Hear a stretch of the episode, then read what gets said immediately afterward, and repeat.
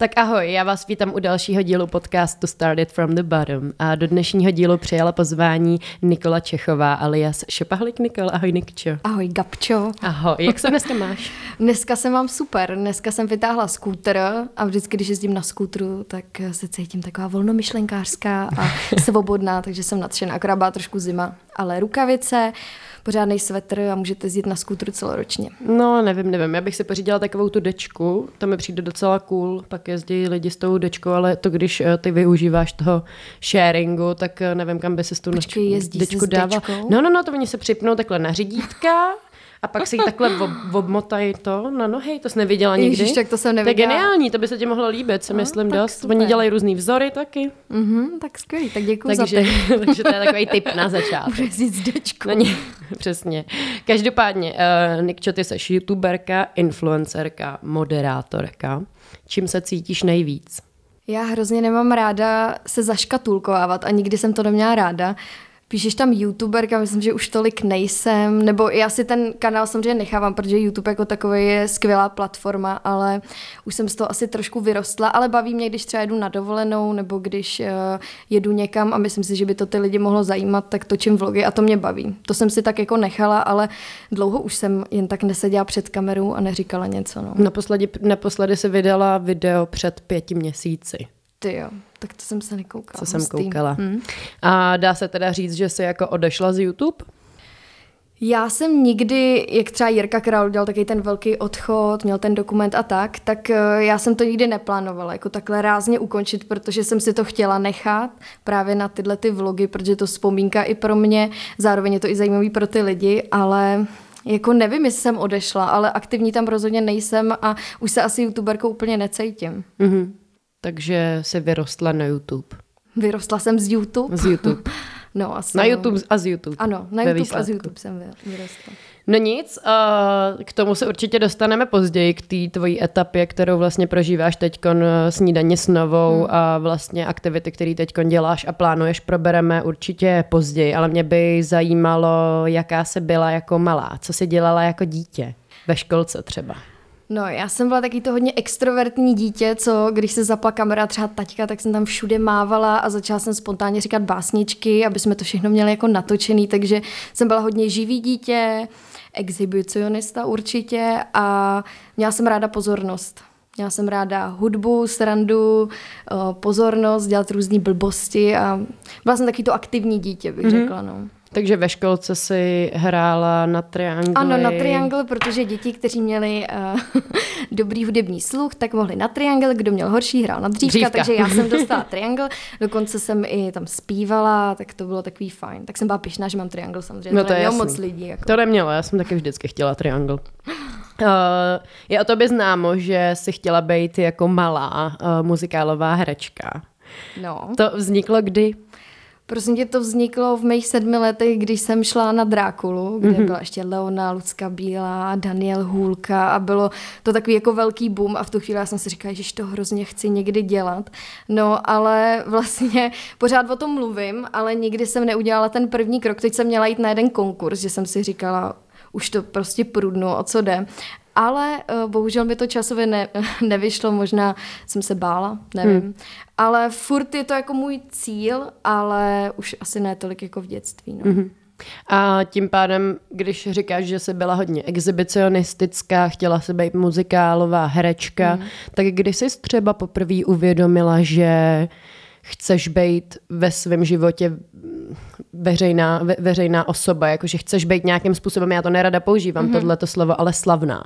Že nechceš být jenom přesně nějaká tady v kanclu. Víš, jakože mm-hmm. um, měla si to někde v sobě už od jak živa zabudovaný, že, že tě to táhlo k těmhle těm věcem, který z tebe vlastně udělají tu celebritu. Mm-hmm. No já jsem asi nikdy si nemyslela, že chci být jako slavná nebo celebrita, ale pamatuju si, že když byla první superstar, když tam byl ještě jako Sámer a tak, který jsem samozřejmě milovala, tak když jsem viděla Tomáše Savku, si pamatuju do teďka, jak rozdával podpisy, tak jsem říkala, že to bych někdy chtěla zkusit a pamatuju si, že jsem pak hrozně dlouho si zkoušela, jak bych se jako podepisovala, dělala jsem to i s věnováním, no a to jsem ještě jako nevěděla samozřejmě, že to, že to někdy budu dělat, ale asi nikdy se neměla v hlavě, že chci být slavná a celebrita, spíš se mi líbily ty věci, které ty lidi dělali, jakože přesně zpívali, hráli, bylo takový jako zábavný povolání mhm. vlastně. Mm-hmm. Rodiče co dělají? Máš to někde zakořeněný v rodině? Zakořeněný to vůbec nemám. Vlastně mm-hmm. ani nevím, od koho bych mohla mít to, že jsem takový exhibouš a že mě baví třeba zpívání. Takže v rodině to podle mě vůbec nemám. Naši to věděli, že jsem takovýhle typ člověka, takže jsem chodila od mala na dramaťáky, chodila jsem na solový zpěv, do sboru jsem chodila, pak jsem chodila na klavír, na kytaru, plno jako aktivit, které mě mohly výst k tomu, ale když jsem Uh, pak se rozhodovala v 15, co dál dělat, uh, tak jsem chtěla jít na muzikál, na Ješkovku. Ale pamatuju si, že v tu dobu mi taťka řekl, že takových lidí je plno a že je v tom velká konkurence a že bych se pak jako neuživila a že si mám vybrat nějakou střední školu, která je taková, že když to vystuduješ, tak něco můžeš dělat ale já jsem furt chtěla něco, kde bude trošku uh, toho zpěvu a mm-hmm. trošku toho herectví, takže jsem šla na Peďa, kde se vlastně dělaly i talentovky z češtiny, nevím, co se tam všechno dělalo, ale zpívalo se tam, přednášelo se tam plno věcí, takže aspoň malinko jsem to tam měla, no. Mm-hmm. Uh, takže takže u, dě, u rodičů to nemáš teda zakořeněný. Ne, ne, ne, to nemám. A co třeba ségra? Ta tě k tomu nevedla nějak, že jste si třeba spolu hráli na zpěvačky nebo tak? No, Segra mě, ne, že by mě k tomu, ne, že by mě k tomu, ne, že by mě k tomu úplně vedla, ale ona je hodně kreativní. Ona jako je kreativní za v sféře mm-hmm. a hráli jsme si hodně na to, že něco natáčíme. Měli jsme takový svůj pořád, jmenoval se to Neználek a to, bylo něko, to byla vlastně celá televize, takže tam bylo počasí, televizní zprávy, pak tam byla i hudba, takže já jsem tam vždycky něco střihla z hudby, zpívala jsem tam Johanku z Arku něco takového. si pamatuju, pak Tatu jsme tam taky zpívali s takýma vařečkama. No, prostě komedie. Jsem vlastně ráda, že v té době nebyl YouTube a že se to nebylo kam nahrávat, protože to by byl velký trapas, kdyby to někdo vyhrabal. Kolik ti bylo v tuhle dobu? No, tak 12 podle mě. No, no to období, kdy vznikají přesně takový ty, ty nejhorší videa. Ty nejhorší no, videa, který pak můžeš najít na YouTube. No, jasně. No. A co základní škola? Byla jsi třeba v něčem odlišná než ostatní spolužáci? Co jsi měla za zájmy třeba? No v té době jsem hodně docházela do těch kroužků a no myslím si, že to bylo dost podobné jako s Bellaty podle mm-hmm. mě, že kdykoliv eh, něco bylo, nějaký soutěže, tak hned jsem se tam hlásila, pokud to teda nebylo sportovní, tam mm-hmm. jsem mhm. úplně nevynikala. Taky ne. Házení mi vůbec nešlo. No já, když byl třeba basket, tak jsem se ani nehlásila teda vůbec. No ale každopádně, eh, když byly různý recitační soutěže, pražský vajíčko nebo butovický zvoneček si pamatuju, to bylo hudební, tak vždycky jsem se hlásila. A právě i ve škole tam jednou přišel, nebyl to přímo Kulínský, ale někdo z Bambiny de Praga a vybírali právě ze třídy lidi, kteří by se hodili na to zpívat, tak si pamatuju, že jsme všichni zpívali ve třídě a všichni si sedali a on si pak jako vybral mě, tak jsem se cítila hrozně pišně. No tak jsem pak docházela právě do Bambíny de Praga. Hmm. A s tím asi někam jezdila nebo se zpívala? No já jsem dospěla do té fáze, že já jsem tam chodila čtyři roky a až v tom páťáku se někam jezdilo. Mm-hmm. O, takže jsem o to přišla, no. A pak byly nějaký ty aféry a tak, takže už jsem tam nedocházela. Jo, jo, rozumím. Co byl třeba tvůj nejoblíbenější před, předmět? Co byl třeba tvůj nejoblíbenější předmět na základní škole? Hudebka? Asi hudebka. Přemýšlím, co jsem ještě... Mě docela bavila matika, aniž by mi za stolik šla, mm-hmm, ale bavila okay. mě. Měla jsem ráda dějepis, ale nepamatuju si moc letopočty, takže to úplně nebylo dobrý a bavila mě občanka docela. I politologie mě paradoxně docela bavila a to byla až na vejšce. To byla, vlastně. no, no a co třeba střední? Na střední, uh, tam mě hodně bavila psychologie. Uh-huh. I a pedagogika. kam jsi chodila na střední? Střední pedagogická škola evropská, ona je jediná. Na evropský. Jo, na uh-huh. evropskou. No, tak tam mě bavila psychologie i pedagogika a z toho jsem i maturovala potom, no. A pak přišla vejška. A pak přišla vejška. A co vejška? A co vejška? No, já jsem chodila na marketingovou a masovou komunikaci, takže jsem tam měla hodně marketingu, PR, žurnalistiky, a to mě bavilo, ono to bylo hodně kreativní, byla to teda soukromá škola, všichni na to hrozně nadávají, ale já když jsem měla srovnání třeba s kamarádama, kteří byli na státní, tak my jsme oproti ně měli hromadu praxe, že jsme tam měli lidi z praxe, chodili jsme na různý stáže, já jsem takhle byla na stáži třeba na Primě, v rádiu a to třeba na těch státních tam měli hodně tu teorii. Takže já jsem za to hrozně moc ráda a dalo mi to hodně, určitě. Ty vlastně, když eh, mluvíš o svých začátkách na YouTube, tak taky hodně popisuješ to, že jsi bydlela v zahraničí nějakou dobu. Mm-hmm. To bylo v jakém období? postřední? Ty kráso, jestli to bylo v druháku na vejšce. Já si pamatuju, že jsem si dřív udělala zkouškový, abych tam mohla odjet. Já jsem tam byla 4-5 měsíců, v Londýně jsem byla a jela jsem tam hlavně za tím, že jsem se chtěla osamostatnit, protože v té době jsem bydla u našich a cítila jsem, že potřebuji někam vypadnout. Hodně mě asi inspirovala i kamarádka, která tam jela právě mm-hmm. a vyprávěla mi o tom, jak je to tam super a tak. Tak jsem pak neměla to, takový jako strach vypadnout a dalo mi to hodně, podle mě. Mm-hmm. A koho si třeba sledovala v tu dobu, protože právě v tomhle období si říkala, že si hodně začala sledovat youtubery a mm-hmm. že tě to mhm. bavilo a že se ti to líbilo, tak mm-hmm. koho si sledovala a kdo tě třeba nejvíc ovlivnil pak uh, v té tvojí tvorbě? Tak určitě, já se tím netajím, to byla Zoela. Eh, na tu jsem narazila asi jako na úplně první. Pro mě to byl úplně nový svět. Vůbec jsem nevěděla, co to znamená, proč to ty lidi točí, ale postupem času, jak jsem je sledovala častěji a častěji, tak už mi to začalo dávat smysl a vybudovala jsem si k ním nějaký vztah. A pak, když jsem se právě vrátila, tak mi Segra říkala, že točí i u nás, jako Češi.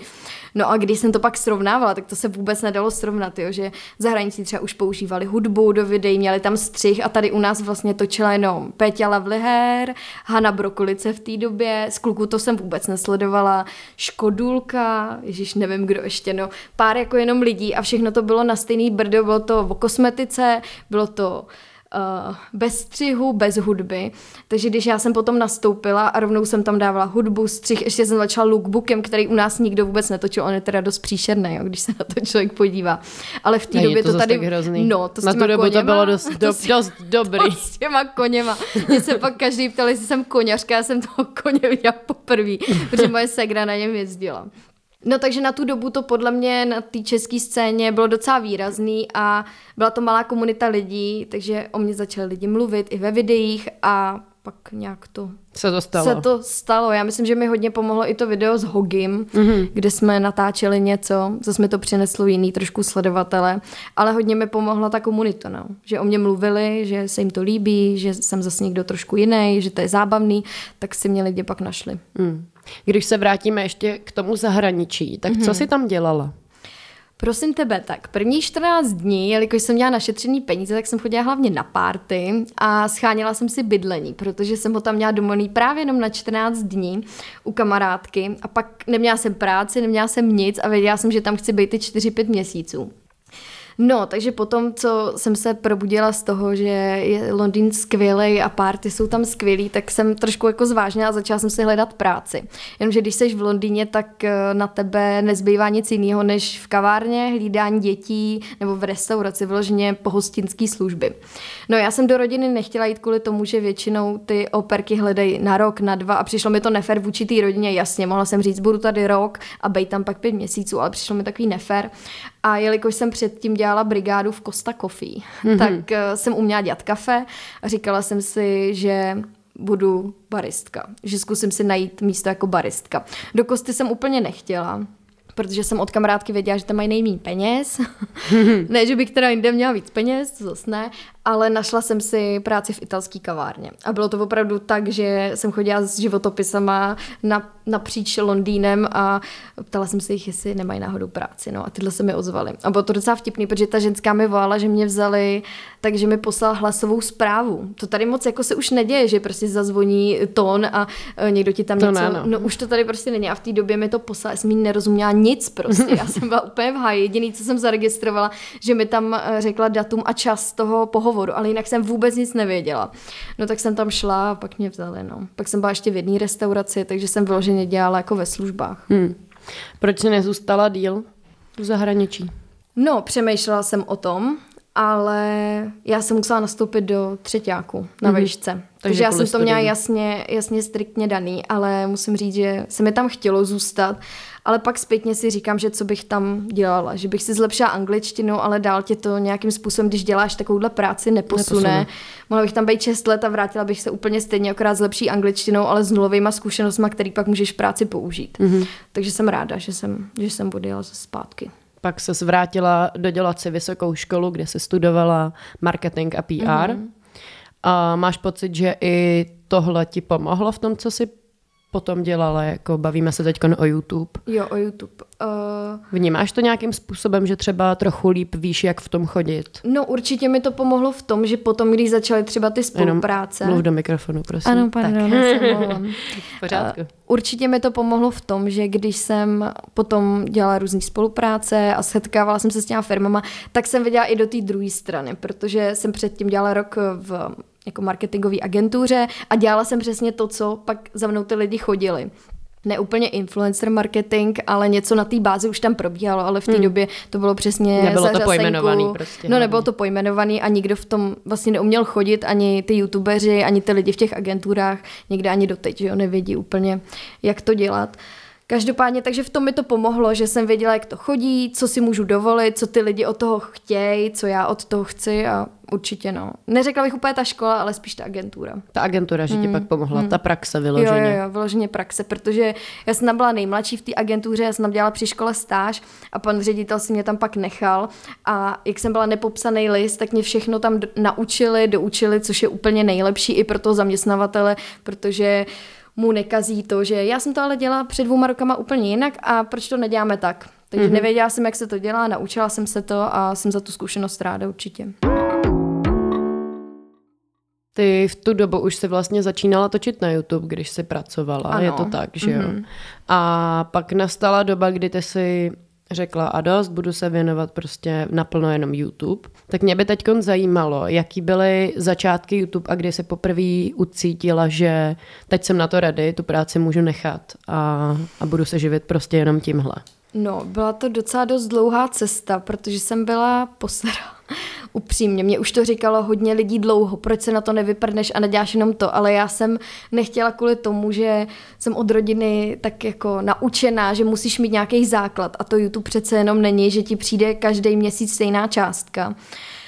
Takže já jsem do toho šla až tu chvíli, kdy jsem měla spolupráci s Očkem, kde jsem dělala pořád Get Out, kde jsem měla jasně dano, kolik videí má víc za ten měsíc a kolik za to dostanu peněz. Mm-hmm. Takže to pro mě byl jasný zdroj financí a pak k tomu jsem si mohla dělat přesně, že ti něco přijde z YouTube, nebo že děláš merch, nebo že děláš nějakou spolupráci. Takže jsem potřebovala spíš trošku tu jistotu a když to přišlo, tak jsem si říkala, o co jde, tak to zkusím, když to nevyjde, půjdu zase se někam zaměstnat a jako nejde o nic, že jo. Mm-hmm. No a pak to nějak tak... A od kdy to teda tak vyšlo? Od kdy Já myslím, funguješ? že to je tak rok od toho, co jsem začala natáčet. Mně to šlo fakt hodně rychle a myslím, že rok, rok a půl potom už jsem se tím živila. Mm-hmm. A dokázala by si i říct, co nejvíc, uh, jaká, jaká část toho, co všechno děláš vlastně. Ať je to, teda už opomeneme YouTube, ale dejme mm. tomu nějaký teda merch, co děláš, nemáš už, už žádný. Mm. Takže tím pádem, co je teď tvůj největší příjem? Je to, je to nové, je to očko, je to, jsou to spolupráce? No, já bych řekla, že to mám teď pade na pade, mm-hmm. že očko úplně asi neberu, protože na očku jsem jednou za měsíc a udržuju si to spíš z toho, že tam dělám dlouho a mám k ním nějaký vazby k těm lidem a ráda se tam vracím, ale opravdu tak jednou za měsíc. A teď je to určitě na půl nová a na půl spolupráce. Mm-hmm. Co se týče, protože já mám dlouhodobý spolupráce a mám to tam nastavený třeba na rok. A kdybych to měla zprůměrovat, tak si myslím, že to tak pade na pade. No, na YouTube si teda začala točit, najednou obrovský boom. Když ty se začínala, tak si říkala, že tady bylo pár lidí, byly tady obrovský akce podpisový, byly mm. tady festivaly a já nevím, Bůh ví co všechno. Jak se třeba cítila poprvé, když tě někdo zastavil a poprosil o fotku? Pamatuješ si na to ještě? Ty jo, nespomenu se asi na úplně prvního člověka, ale přišlo mi to skvělý a neskutečný, že jsem toho člověka opravdu potkala, protože zatím to pro mě byly jenom čísla a komentáře a to je taky neuchopitelný. Ale když za tebou někdo pak přišel a vyloženě pro podpis, tak to přišlo úplně crazy, proč já bych sem měla někomu podepisovat, ale zároveň jsem si vzpomněla na toho Tomáše Savku a byla jsem z toho nadšená, líbilo se mi to. Ty začátky byly vlastně hezký, byly takový čistý, fajn. Pak už se to taky začalo trošku kazit mm. a už to začal být větší nápor, co se týče na psychiku, takže pak už to bylo trošku jiný, ale ty začátky byly fajn. A jak se cítíš dnes? Dnes s ohledem na co? Když za tebou někdo přijde pro fotku. No, I teď už je to podle mě v pohodě. Nejhorší to bylo třeba před rokem mi přišlo, že teď už mi přijde, že ty moji sledovatelé jsou opravdu tím asi, co dělám a jak se změnil trošku můj content, tak mi odpadly vyloženě ty malí děti, které na tebe čekají v obchodáku. Samozřejmě občas se mi to stane a vždycky se, se mi to zpátky vybaví. Říkám si, Maria, já jsem tak ráda, že už to není tak často. Ale jo, když prostě někdo přijde a je to ve vhodnou chvíli, není to, že třeba jim, nebo nebavím se s někým a někdo na tebe začne ťukat, nebo není to třeba úplně na festivalu. Když je to v pravou chvíli, tak mi to nevadí a hmm. jsem za to ráda. No mě by právě zajímalo, jak se například vyrovnávala s hejtama. Protože ty jsi jedna z nejsledovanějších youtuberek, ať už na Instagramu nebo, nebo na tom YouTube, i když tam už to asi teď mm. není mm. v tak velkých číslech. Je tady Anička Šulcová mm. a, a tyhle ty holky, které vlastně točejí pro tu mladší generaci. Tak eh, jak, jak jsi to zvládala, když vlastně nejdřív to bylo všechno super, super, všichni ti fandili mm. a pak najednou ale muselo přijít nějaký okamžik, kdy třeba už se všem nelíbilo, že mm. tvoříš to, co tvoříš, mm. že prostě jak, jak se s tím vyrovnávala, jak, jak jsi to cítila? No myslím si, že jsi to cítila tu chvíli i ty, protože v jednu chvíli se o ty youtubery a o celou tu komunitu začali zajímat lidi, kteří tomu absolutně nerozuměli a přišlo jim absurdní, že nějaký lidi tvoří obsah, jaký tvoří na YouTube, ale bez jakýkoliv souvislosti, že by si dali třeba tu práci a šli tam, podívali se, kdo to je, co dělá, proč zrovna natočila tohleto video, že to není třeba úplně crazy ukázat, co si dostala k Vánocům, nebo já nevím, třeba ten lookbook. A v tu chvíli se to začalo kazit, protože ty lidi začali hejtovat něco, čemu nerozuměli a samozřejmě, že mě to zasáhlo. Určitě mě to zasáhlo, nebyla jsem na to zvyklá do té doby absolutně ale člověk se s tím musí nějakým způsobem vyrovnat a musí si najít ten důvod, proč to ty lidi vlastně dělají. Já si to vždycky zdůvodňuji tak, že dobře, těm lidem si něco jakoby nelíbí, ale pokud nejsou zprostý, pokud je to něco konstruktivního, tak já to beru. Já nejsem ten typ člověka, který mu tam někdo napíše něco špatného, já hned bloku, určitě ne.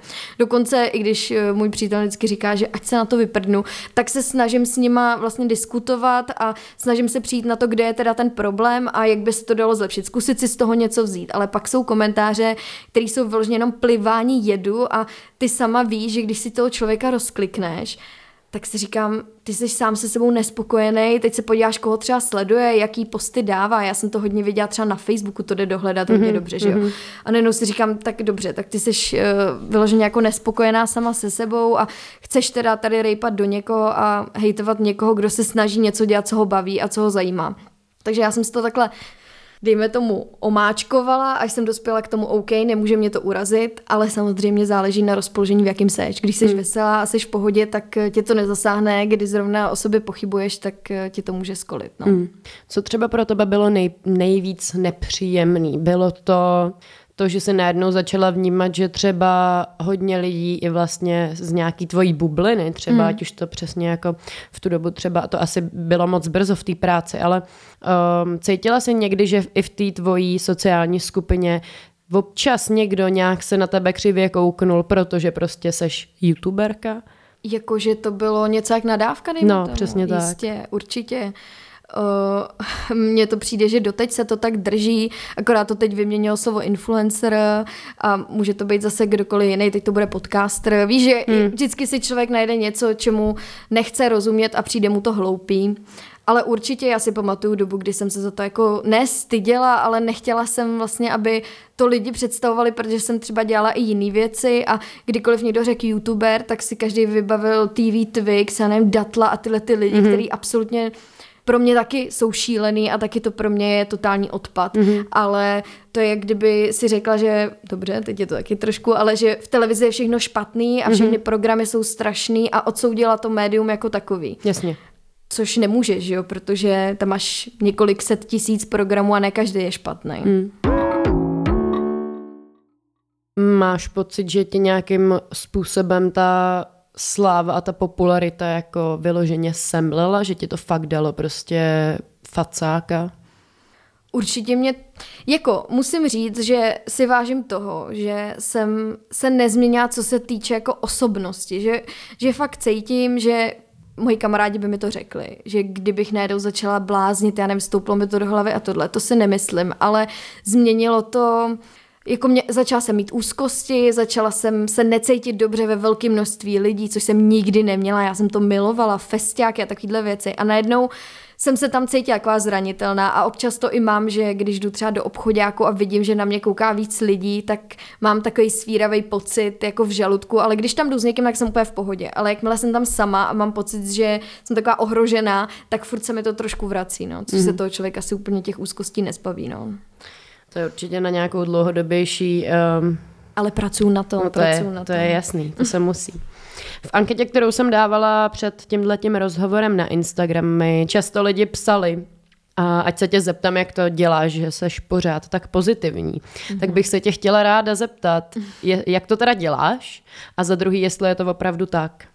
Já se snažím na Instagram právě dávat i chvíle, kdy nejsem tak pozitivní a kdy se cítím prostě pod psa a není mi dobře, aby přesně ty lidi viděli, že ten profil není jenom pozitivita, ale jako jsem, 90% času jsem pozitivní, jsem veselá, mám to ráda, ale o to pak horší je těch 10%, kdy prostě mám, nechci říkat depky, protože nechci to říkat, když tím netrpím, ale takový ty pochmurný dny, kdy mi přijde, že všechno, co dělám, je naprd, že nic neumím, že nic nedělám dobře, že vypadám strašně, ale to zná asi úplně každý. Mm-hmm. Já to tam, teď jsem to tam nedávno dávala, občas to tam dám, aby ty lidi věděli, že to tak je, ale ano, jsem pozitivní člověk a jak to dělám, no, já nevím, nějak tak jsem, no, snažím se obklopovat lidma, který nejsou uh, negativní, docela jsem dost ze svého života odstranila těch lidí, kteří mě jako vysávali a uh, nepomáhali mi moc a tak jsem asi jako pozitivní, no. A je to vlastně hezký, že to lidi tak vnímají, protože chci, aby ten profil působil na ně tak, že si řeknou, je, to je hezký ráno, Nikče nám zase přeje dobré ráno.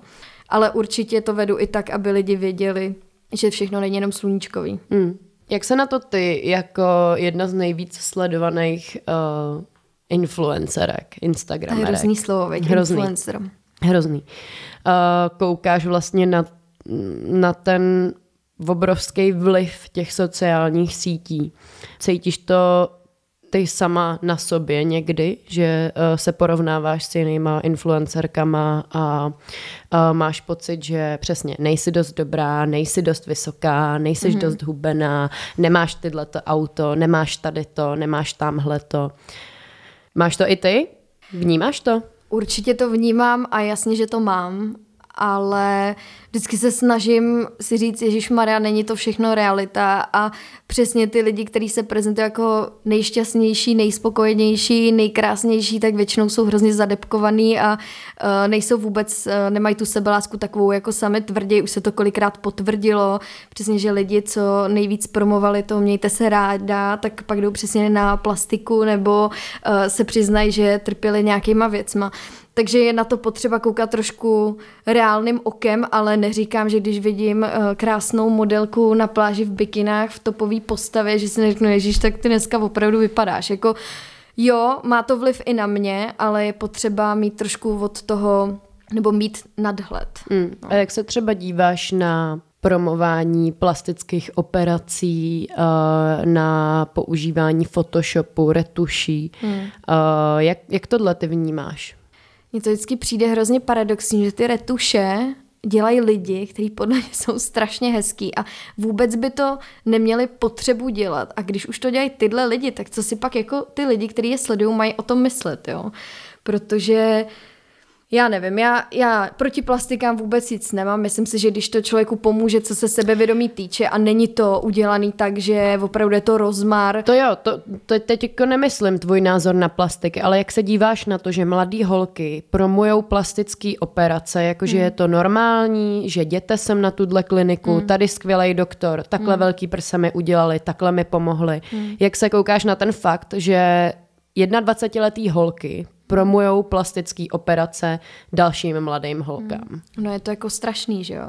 Je to prostě hrozný, protože pro ty lidi jsou vzor a uh, přesně se na to podívá nějaká holka řekne, já chci taky takhle vypadat a půjde v 21 na plastiku, což je což je strašný. Samozřejmě, že je to strašný, ale to už je na tom člověku, koho ty sleduješ, jo? protože když se jdeš takovýhle člověka, tak asi tě takováhle krása jako baví, protože já takový lidi nesleduju. Já nemám ráda vyumělkovaný, obrovský zadky, obrovský prsa, mám ráda úplně jiný styl holek, dejme tomu, mm-hmm. takže na to nekoukám, ale když na to ty holky koukají, tak je to asi pro ně nějaký vzor a to je jakoby to špatný, protože to není realita. Mm. To, je, to je samozřejmě špatný, no. No a když se teda podíváme ještě na to, jak, jakým způsobem ty vnímáš tyhle ty ostatní influencery, tak uh, jsou třeba nějaký influenceři, kdy jsi třeba pořídila něco kvůli tomu, že to fakt někdo jako měl, že vlastně ten, ten že aplikoval na tebe ten, mm-hmm. ten formát toho, že tady ukážu tohle a ty jsi pak šla a koupila si to. Děje se ti to občas? Jo, určitě se mi to děje. Já vím, že hodně lidí říká, že už jsou proti tomu úplně imunní, že naopak, když to někdo promuje, tak už to nechtějí a že to bude mít každý a tak. Ale na mě to působí, protože já sleduju lidi, kterým věřím, vím, že mají označenou tu reklamu, poznám, když je to reklama, protože většinou to třeba přišlo i mně, že jo. Takže já vím, že je to reklama, mě reklamy nevadí když jsou dělaný hezky, zapadá to do toho kontentu, zapadá to k tomu člověku, že si řeknu, jo, to je fajn vlastně, že se spojila s tímhle, protože se to k ní hodí. Takže jo, určitě mě to ovlivnilo a kolikrát jsem si jako, dřív to bylo daleko víc, když jsem začínala třeba na YouTube, si pamatuju, jak byl ten trend AliExpressu a mhm. čínských mm-hmm. e-shopů, jak mi furt chodili domů ty balíčky s těma hroznýma naušnicema nekvalitníma, což teď už samozřejmě jako nedělám, ale Uh, ovlivňuje mě to. Nedávno jsem viděla u někoho kabát a mám kabát. Máš ho? Ano, mám dneska Máš tady kabát, kterým, eh, který mi ukázala influencerka. Hmm. Tak vidíš to. A prozradíš jaká? Ano, byla to Mary Prachařová. Mary Prachařová. Ano. tak zdravíme, Mary. Uh, tvoje velká práce, nebo část tvý práce je na telefonu. Ano. Uh, Setkala ses někdy s tím, že ti lidi říkali, ty odlož už ten telefon, nebo sama na sobě vnímáš, že už občas to není třeba jenom o té práci, ale o tom, že prostě už si tak jako ujedeš a najednou scrolluješ ten Instagram, hmm. ani nevíš proč a proklikáváš storíčka. Cítíš to? Určitě na tom prokrastinuju, stoprocentně. Je taková dobrá výmluva si říkat, že to je práce, ale uh, Uh, určitě tam někdy jsem a nemusela bych tam být, ale podle mě se to poslední dobou hodně zlepšuje, už kvůli tomu, že tam vidíš, kolik hodin na tom seš a vždycky se zděsíš a říkáš si, pane bože, to jsem mohla dělat daleko lepší věci.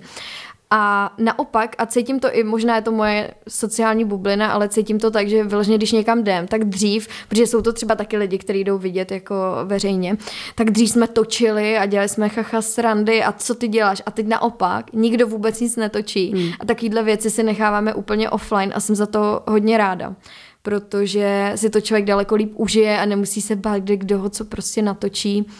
Ale jo, jsme na tom závislí podle mě úplně všichni. Hmm. Nějakou částí. Co třeba rodiče na to říkali? Na co? No, na to, že vlastně přesně jako točíš věci a tak dále. No tak já jsem začala, kdy už jsem, ne, ještě jsem bydla u našich, ale byla jsem už na vejšce, takže uh, to nebylo, že začneš ve 13 přesně natáčet a musí se ptát rodičů. Já si myslím, že naši si to vůbec neuvědomovali až do prvního youtuberingu, kde mě můj taťka přišel navštívit a viděl tam ty neuvěřitelný davy a začal tam prohlašovat, proč se nefotí se mnou, teď já jsem tě stvořil a takovýhle jako forečky. Jsem říkala, dobře tati. No a takže až v tu chvíli to podle mě jim došlo, no že vlastně dělám něco a teď to sledujou, teď moje mamka si založila Instagram, mm-hmm. tak lajkuje, dává komentíky, takže teď to začali, začali sledovat a začali, vtipný je, že jsem teď byla třeba s mamkou v Olomouci a se Saigrou a já jsem tam natočila pár storíček, pár fotek a my jsme šli, možná to teď jde totiž na tu druhou generaci, jo. My jsme šli a mamka, vyfoť mě tady a vyfoť mě tady a vyfotíme se tady, ale u každé věci a já jsem si říkala, ty jo, možná je to stejný, jako se teď všichni naši rodiče a tak přesunuli na Facebook. Mm-hmm. Teď se pomalu, ale jistě přesouvají na Instagram, že to vlastně pochltí, po, bleh, pohltí ale později. Mm-hmm. Jo, že teď jsem to začala pocítit, jak jsme byli v té Olmoce, říkám si, mami, odlož ten mobil. Říkám si, to je tak paradoxní, když mi to před pár roky říkala ona, Niky, no, polož ten mobil. Tak, tak to taky myslím, jestli náhodou třeba jako u nějakého oběda jsi nenatočila oběd a pak se tam psala komentík a rodiče na tebe koukali jako, myslíš to vážně, sundej ten jo, telefon, určitě, dej ho pryč. určitě, ale já jsem na to měla dobrou větu, ale máme té práce. jo, jasně. Jo, jasně. určitě. No a jakým způsobem uh, se to třeba snažíš omezovat, ten telefon? Myslíš si, že je to třeba i věkem, že už si spoustu věcí jako necháváš prostě jenom pro sebe, chceš se je prožít, mm. nebo i tím, jak jsi zažila tu velkou pozornost, velkou popularitu, tak si říkáš, hele, jako taky nemusíte mm. vědět vlastně všechno. No ono se to totiž proti člověku začne hrozně lehce převracet, protože čím víc sdílíš, tím víc ty lidi o tobě vědí takových těch tvých bolístek a osobních věcí a co děláš, jak děláš. A začnou tě hejtovat, dejme tomu, nebo začnou ti posílat ošklivé zprávy, takové, které tě opravdu zraní protože to vidějí z těch storíček. Takže to pro mě byl asi úplně první impuls k tomu, nedávat tam fakt všechno. A jaký zprávy třeba? No ne, že třeba oni vědí, že jsem třeba jednu dobu hubla nebo něco a začali mi psát, že vypadám jak anorektička, že už jsem to přehnala, že proč tohle dělám. A já v tu chvíli jsem opravdu si říkala, nejsem už moc hubená, možná bych měla jako už, už jakoby přestat. A nejenom ty lidi, co začnou psát. A, mm-hmm. Nebo, že já nevím, nebo naopak někdo stlousne a ví to prostě, že slousnul a někdo ti začne psát, ty jo, a nepřibrala si. Mm-hmm. Jo, že vlastně vědí, do čeho se strefovat a tebe to daleko víc bolí mm-hmm. a to jsou ty zprávy, které který tě zamrzejí a u kterých si říkáš, že Maria, mám tohle jako zapotřebí. No takže v tu chvíli já jsem si říkala, že nechci sdílet úplně takové ty osobní věci, začala jsem tam dávat i méně kamarádů, protože přesně to, že si pak lidi uh, dávají do sledování a píšou jim nějaký divný vzkazy a nevím co všechno, takže jsem to trošku omezila a snažím se to omezovat, ale nemám úplně nějaký tip na to, jak omezit eh, čas na sociálních sítích, protože opravdu to v určitých eh, chvílích je moje práce mm. a zase člověk eh, nemůže tam nic nedat a dva dny, protože ty lidi si myslí pak, že si umřela, že se něco jako děje, no. Mm. Mizíš třeba někam do přírody, děláš si offline dny, víkendy? No, ale já si dělám offline dny, ale opravdu ten den jako někam pak už nedávám, protože vím, že byly nějaký uh, nějaký ty offline dny a pak to lidi zpětně jakoby přidávali, což mi nedávalo moc smysl, protože když jsi offline, tak si to přece ani nefotíš, no.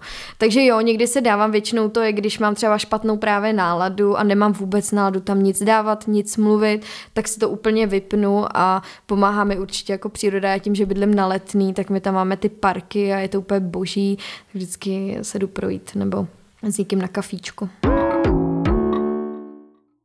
Dokážeš třeba takhle z hlavy říct tři nejzlomovější okamžiky v tvojí kariéře? YouTubeový teď, myslím. YouTubeový kariéře? Hmm.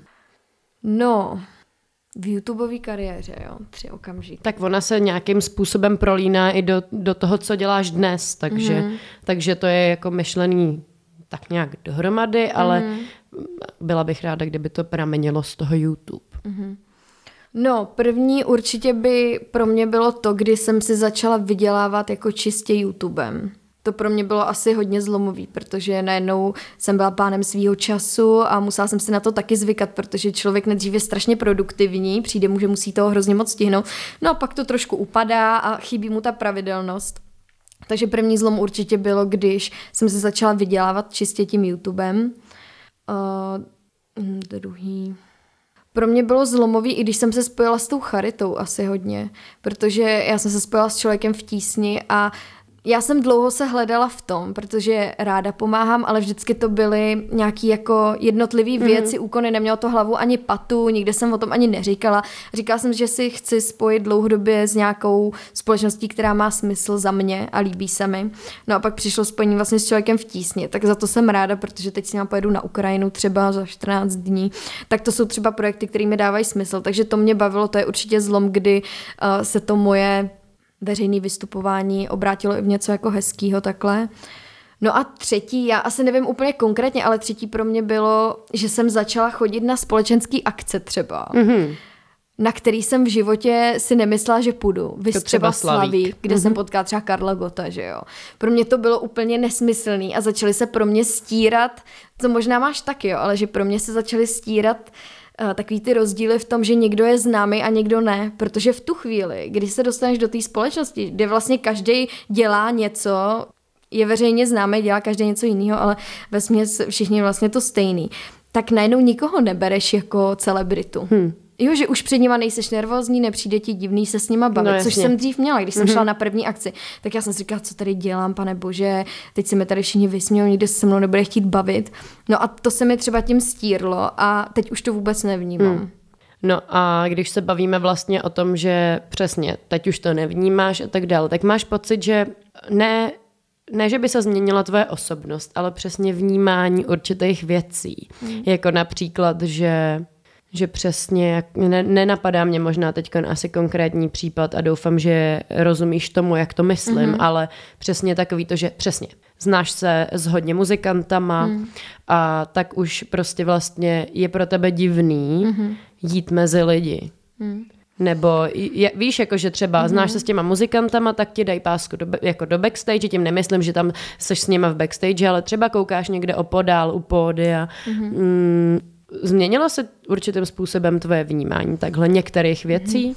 Asi ne úplně tímhle způsobem, jak říkáš, třeba s tou backstage a tak, protože já to zas tak ráda nemám. Ráda jdu na nějakou takovouhle akci backstage, nějakou party nebo něco, ale většinou si ten koncert si užít tak, jak si to užít máš jako divák. Mm-hmm. Tam někdy to je možný, někdy to není možný, někdy tam chcít, někdy tam nechcít, samozřejmě podle rozpoložení. Ale určitě se u mě změnila jedna věc a teď jsem na to zrovna narážela doma, teď asi týden zpátky, že už je hrozně málo věcí, kterými udělají jako takovou tu extrémní radost. Mm-hmm.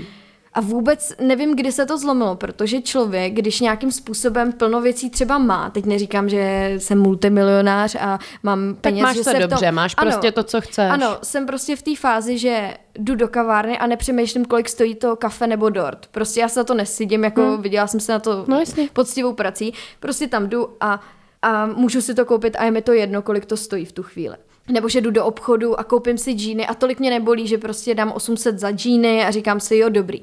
Jenomže z těch věcí já jsem měla dřív hroznou radost, že takovou tu, neseš si ty džíny, teď mm-hmm. se mhm. tři hodiny prohlíží, říkáš si, že Mare, mám radost. A mně zbylo hrozně málo věcí, ze kterých mám takovouhle tu čistou, dejme tomu dětskou radost mm-hmm. a hrozně mě to štve a chci to v sobě zase trošku jako najít, protože jsem to měla úplno věcí a teď se to nějak ztrácí. Mm. Že víš, že někam jdeš třeba na dovolenou a máš radost z toho, že jdeš na dovolenou, ale už z toho nejseš tak úplně rozjařená jako třeba tři roky předtím, protože no, už jsem byla třeba v tom Tajsku a když jsme jeli na Sri Lanku, tak jsem si říkala, jo, jedeme na Sri Lanku, super, budeme tam surfovat, pojedeme tamhle na výlety, ale už to nebylo jako, že pane bože, my Juhu. jedeme sem, skvělý. Mm-hmm. Jako když jsem třeba byla poprvé v New Yorku, tak já jsem brečela při přistání, já jsem byla úplně vystřelená, tam bylo asi minus 50 stupňů. A já jsem tam chodila do Central Parku úplně zmrzlá na Times Square, říkám si, pane bože, já Měl si žiju tady. sen, přesně. Pak jsem tam měla se Segro a už jsem to jakoby neměla. A nemyslím hmm. si, že to bylo tím, že jsem tam byla po druhý, ale že už mi víc takových věcí přijde normálních a hrozně mě to štve a chtěla dostupnější. to trošku, ano, dostupnější. Jsou pro tebe prostě dostupnější. Ale možná je to, možná je to dospění, já nevím, hmm. ale mrzí mě to a štve mě to a chtěla bych to trošku změnit. Hmm. Tak doufám, že se ti to podaří. Ano. Proč si myslíš, že seš ty ta nejsledovanější influencerka? V čem myslíš, že je tvoje kouzlo? No, mě se na to za tu dobu, co to dělám, ptalo strašně moc lidí a já vlastně nikdy nevím, co mám odpovědět, protože uh, nemyslím si, že jsem nejhezčí, nejvtipnější, neumím nejlíp kosmetiku, neumím nejlíp vařit, neumím se nejlíp oblíkat. Vlastně mám o sobě docela takový ne jako nízký, ne, nemyslím si, že mám nízký sebevědomí, ale jsem zase hodně objektivní v tom, že vím, že nejsem nejlepší v těchto těch věcech. Ale myslím si, že je to ta autenticita. autenticita. Mm-hmm. Tak. Jo, určitě, že, že jsi že jsem normální vlastně holka. furt stejná. Mm-hmm. Já, jsem, já jsem vlastně stejná, trošku míň možná střelená, protože přece jenom je to docela dlouhá doba, už jsem se tak trošku usadila ale furt jsem stejný člověk a nemyslím si, že to změnilo za prvý na tom kontentu a za druhý i na tom vyjadřování k těm lidem, že opravdu vědí, že jsem furt ta stejná Nikča jako předtím, že mě to nevymlelo mozek a nepotřebuji teď kupovat 10 eh, Gucci kabelek a nepotřebuji jezdit první třídou. Mm-hmm. Prostě nepotřebuju. A kdo je pro tebe správný influencer? Dokázala bys ho popsat?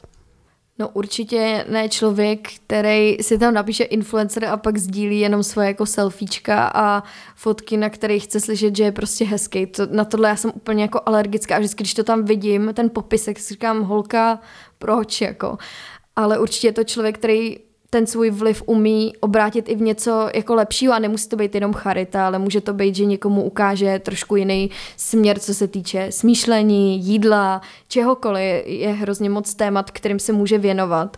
A jsem za to hodně ráda. A některý lidi, kteří se ani nepovažují za influencery, tak jsou pro mě třeba influenceři a a nepotřebují se to tam psát a ovlivnili mě třeba pozitivně. A to jsou lidi, kteří by měly být sledovaný a já se snažím, abych to tam taky měla tohleto, hmm. protože to je pro mě to důležité a mělo by to mít nějaký obsah, neměla by to být jenom, nebo myslím si, že by to neměla být jenom vitrína jakoby hezkých fotek. Mm-hmm.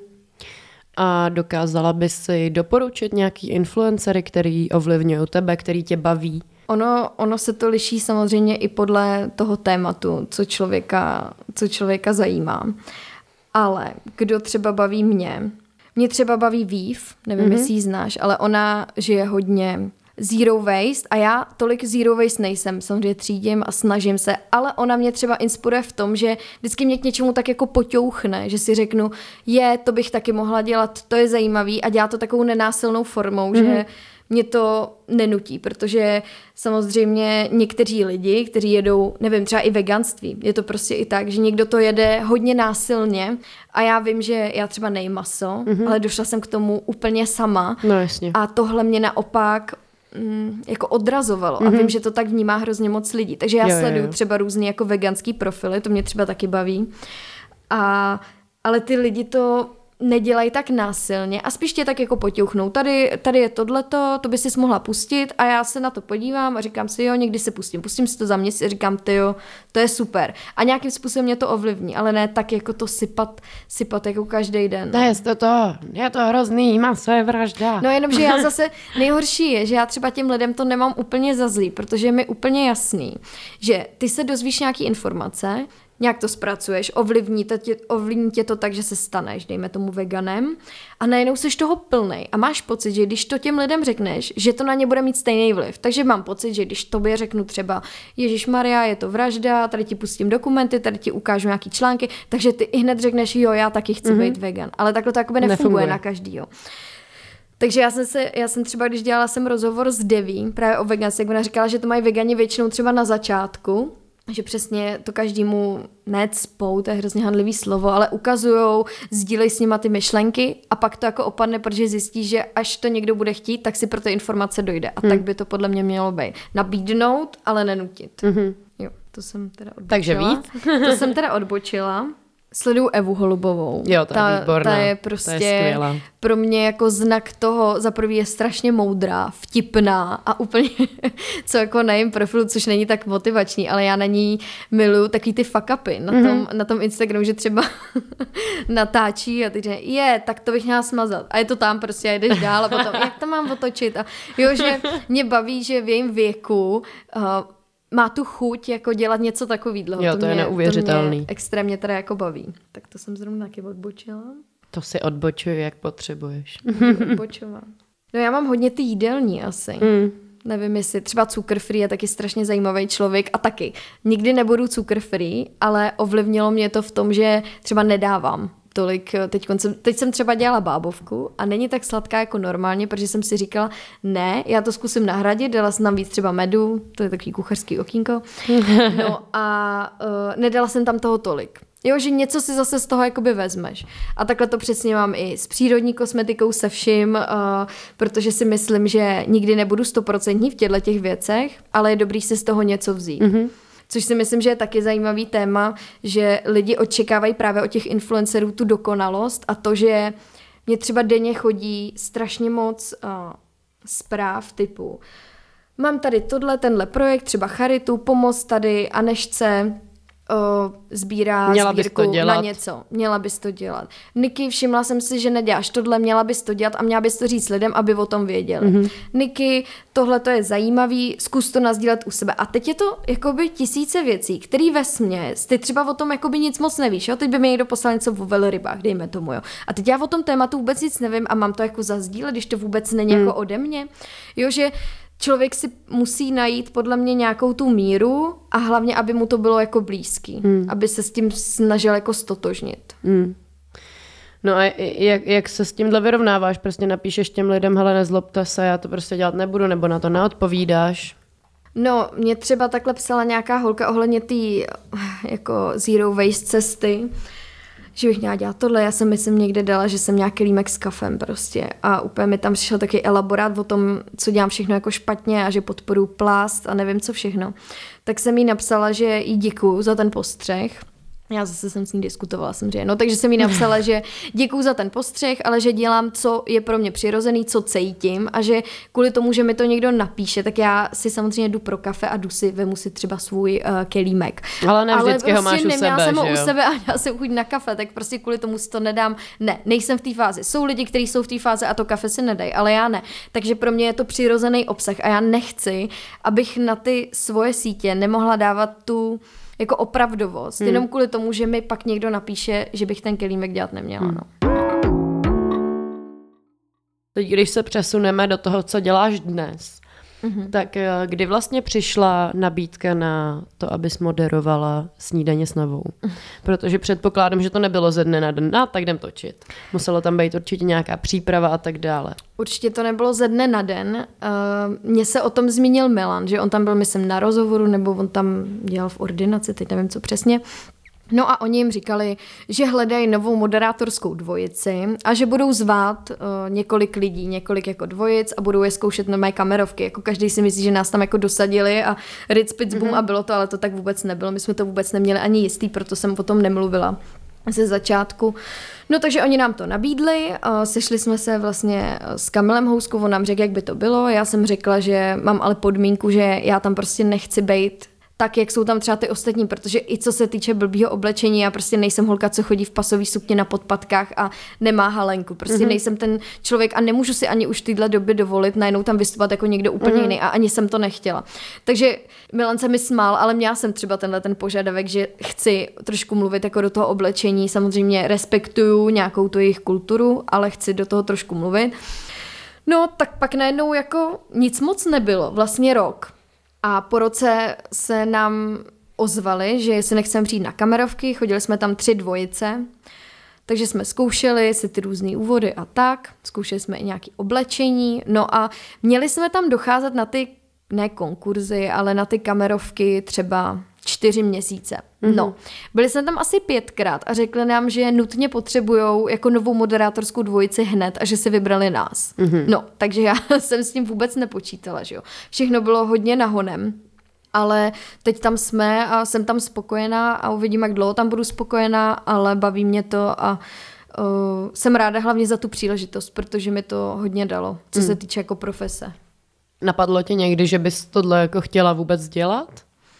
Já jsem jako malá koukala na snídaně s novou a když jsem si tak procházela třeba ty pořady, co tam jsou, tak za mě snídaně s novou je ten pořad, který bych dělat jako chtěla, protože mě by nebavilo číst televizní zprávy, protože pro mě to je vyloženě jenom, že něco čteš, co ti někdo připravil a jenom se tváříš. Ale mě na té snídaně baví to, že ono se to možná nezdá, ale je to hodně improvizace protože nikdy nevíš, co se tam stane, jak reaguje host, najednou ti do ucha prostě řeknou, no nemáme tam tu reportáž, tak máte dvě minuty a něco musíš jako vymyslet a to mě na tom baví. Taková mm-hmm. ta interaktivita mezi mnou a Milanem, ještě tím, jak my se známe, tak o to je to lepší, že můžeme se tam stírat, házet tam na, sebe, na sebe forky a o, ty diváci to snesou. Hmm. Ne úplně, že by to na začátku snesli, ale teď už to snesou. No a jaký to bylo na začátku? No strašný. Strašný. Strašný. Já jsem, já jsem, to bylo hrozný. Byla Fakt jsi hrozný, z toho nešťastná? Hrozně nešťastná, protože já jsem s tím už neměla vůbec zkušenost a hlavně to byla úplně jiná cílová skupina. To byly přesně ty lidi z toho Facebooku a lidi ve věku našich rodičů. A já jsem z tohohle byla nejvíc špatná, protože jsem si představovala, že tohle je opravdu maminka nebo babička někoho, koho můžu znát. No jasně. A takovým tímhle způsobem jako se vyjadřuje. No takže ty lidi to špatně nesli, protože najednou jim tam přišla holka v teniskách, kluk ještě Mila měl v tu dobu bílý vlasy, teď tam házeli nějaký forky, bylo to takový jako uvolněnější, no a vůbec to ty lidi nedávali, hmm. ale nám pak bylo řečeno, že každou dvojici vždycky nesli hodně špatně, ať si z toho nic neděláme, jenomže tam prostě najednou začal rozebírat bulvár, najednou mm-hmm. zase další věc, která pro mě byla velká neznámá, protože já jsem to nikdy nečetla, nikdy moc jsem se tam jako neobjevovala a najednou tam prostě šílenosti, šílený výmysly hlavně, a nejhorší bylo, že po prvním vysílání, já jsem z toho měla dobrý pocit, že jsem si říkala, jo, na to, že to byl první, zvládli jsme to v pohodě. Pak my jsme postovali nějakou fotku na Facebook, tam se teda strhlo, že jsme nejhorší, že ať nevím, chcípeneme a takovýhle věci. Uh. Moc, ne, to bylo fakt hrozný, jako hmm. já jsem vůbec nechápala, co ty lidi jako píšou. No tak jsem se s tou úplně složila doma a říkám, Maria, že já jsem se zase do něčeho pouštěla. To je teda opravdu super motivace. No a druhý den jsem samozřejmě nešla moc motivovaná a jako nahypovaná, že si to pojďme společně užít. No a přišla jsem do kostymérny a Maja, jako naše kostymérka, říkala, to bylo hrozný, co? A já říkám, no na tom Facebooku to je fakt příšerný. A ona, no já myslela na tom blesku a super. A já, cože? Takže já v kostymérně hodinu předtím, než jsem šla na plat, jsem si přečetla ty příšerné články. A říkám, no tak to. Druhý, jako druhý díl, dejme tomu, díl snídaně, já si vůbec nepamatuju a mám úplně v mlze. Černo. Protože já jsem podle mě vůbec nemluvila. Mně přijde, že jsem tam vůbec nebyla duchem. Hmm. No a pak se to začalo trošku zlepšovat, zlepšovat, protože uh, ty lidi už vlastně řekli ty nejhorší věci, co mohli, takže nic horší už přijít nemohlo. Už se trošku otrkáš, když si to přečteš, všechno. Ty lidi na nově nám taky hodně pomohli, že nám říkali, že to úplně normální, ať to nečteme. Pak mi pomohlo taky hodně rozklikávat si ty lidi a vidět, kdo vlastně mi přeje smrt a tak. Tak to bylo taky uh, určitě důležitý. A taky modní poradkyně, ty byly nejlepší, ty mi psali, že jako co to mám na sobě a že příšerný a proč nemám podpatky. Jak jsem se je rozklikávala, to byly nějaký jako... Jedna paní, tu si pamatuju doteďka, měla takovou růžovou kšiltovku a kroksky, v tom měla ponožky a byla, nevím, z nějaký vesnice, což samozřejmě neodsuzuju lidi z vesnic, Jasně. ale rozhodně to nebyla paní, která má uh, podle mě kompetence k tomu hodnotit vzhled od naší kostymérky, která je na to studovaná, jo. Tak jsem si říkala, dobrý, nenechám se tím vyvízt míry, ale musím zaklepat, že teď už je to v pohodě a ty lidi si zvykli. Hmm. A měla by přijít nová moderátorská ještě na dvojce, tak doufám, že už se to úplně celý smete a hmm. o nás už nikdo nikdy nic hnusného nenapíše. A jaký pro tebe bylo začít pracovat s velkou produkcí, nebo jaký to je doteď? Protože hmm. na YouTube si vlastně dávala a říkala věci, co si ty chtěla, a teď občas musíš říkat a, a dělat reportáže o něčem, co tě třeba úplně tolik nezajímá, mm-hmm. nebo co, o čem třeba toho tolik úplně nevíš. A, a... Mm-hmm. No, musím říct, že samozřejmě máme tam plno hostů, protože ten pořad je tříhodinový, takže tam máš třeba pět hostů na různý témata. Někdy jsou zajímavější, někdy jsou méně zajímaví, někdy mě třeba nezajímají, ale co beru jako pozitivní, že já jsem přišla i s hodně tématama a byli tam. Takže, že mám i trošku jako moc v tom ovlivnit, co tam bude, za což jsem ráda, že nám tu možnost dali. Jsem taky ráda, že se tam otvírají témata, které mi přijou zajímavý. Třeba teď jsme tam, máme tam blok veganského vaření, což mm-hmm. mi mhm. přijde fajn, jakože se lidem zase ukáže něco jiného. Teď jsme tam měli třeba reakce na ty klimatické změny, jo, že něco se tam jakoby děje a jsou tam i témata, které mě zajímají, ale pak jsou tam témata, které jako zdravotní nějaký, který mě zase tak jako hmm. nedrtějí úplně, že bych eh, o tom chtěla něco vědět, ale beru to tak, že to není o mně, ale o tom, že ty lidi se o tom chtějí něco dozvědět, takže se v tom snažím být jako profesionální. Hmm. Ale co se týče toho korporátu, dejme tomu, že jsem najednou šla pod někoho, tak byl to pro mě šok, že jo. Pro mě bylo najednou zvláštní, že musím někoho poslouchat, že jsou tam lidi, ke kterým nemůžu mluvit tak, jak bych mluvila normálně a najednou jsem byla v trošku jiný pozici, ale já si myslím, že jsem to potřebovala. Já si myslím, že jsem potřebovala trošku víc hřát a mm-hmm. trošku pevnější ruku. Takže jsem za to vlastně vesměs ráda. Hmm, takže plánuješ moderovat k zbláznění, dokud to bude možný?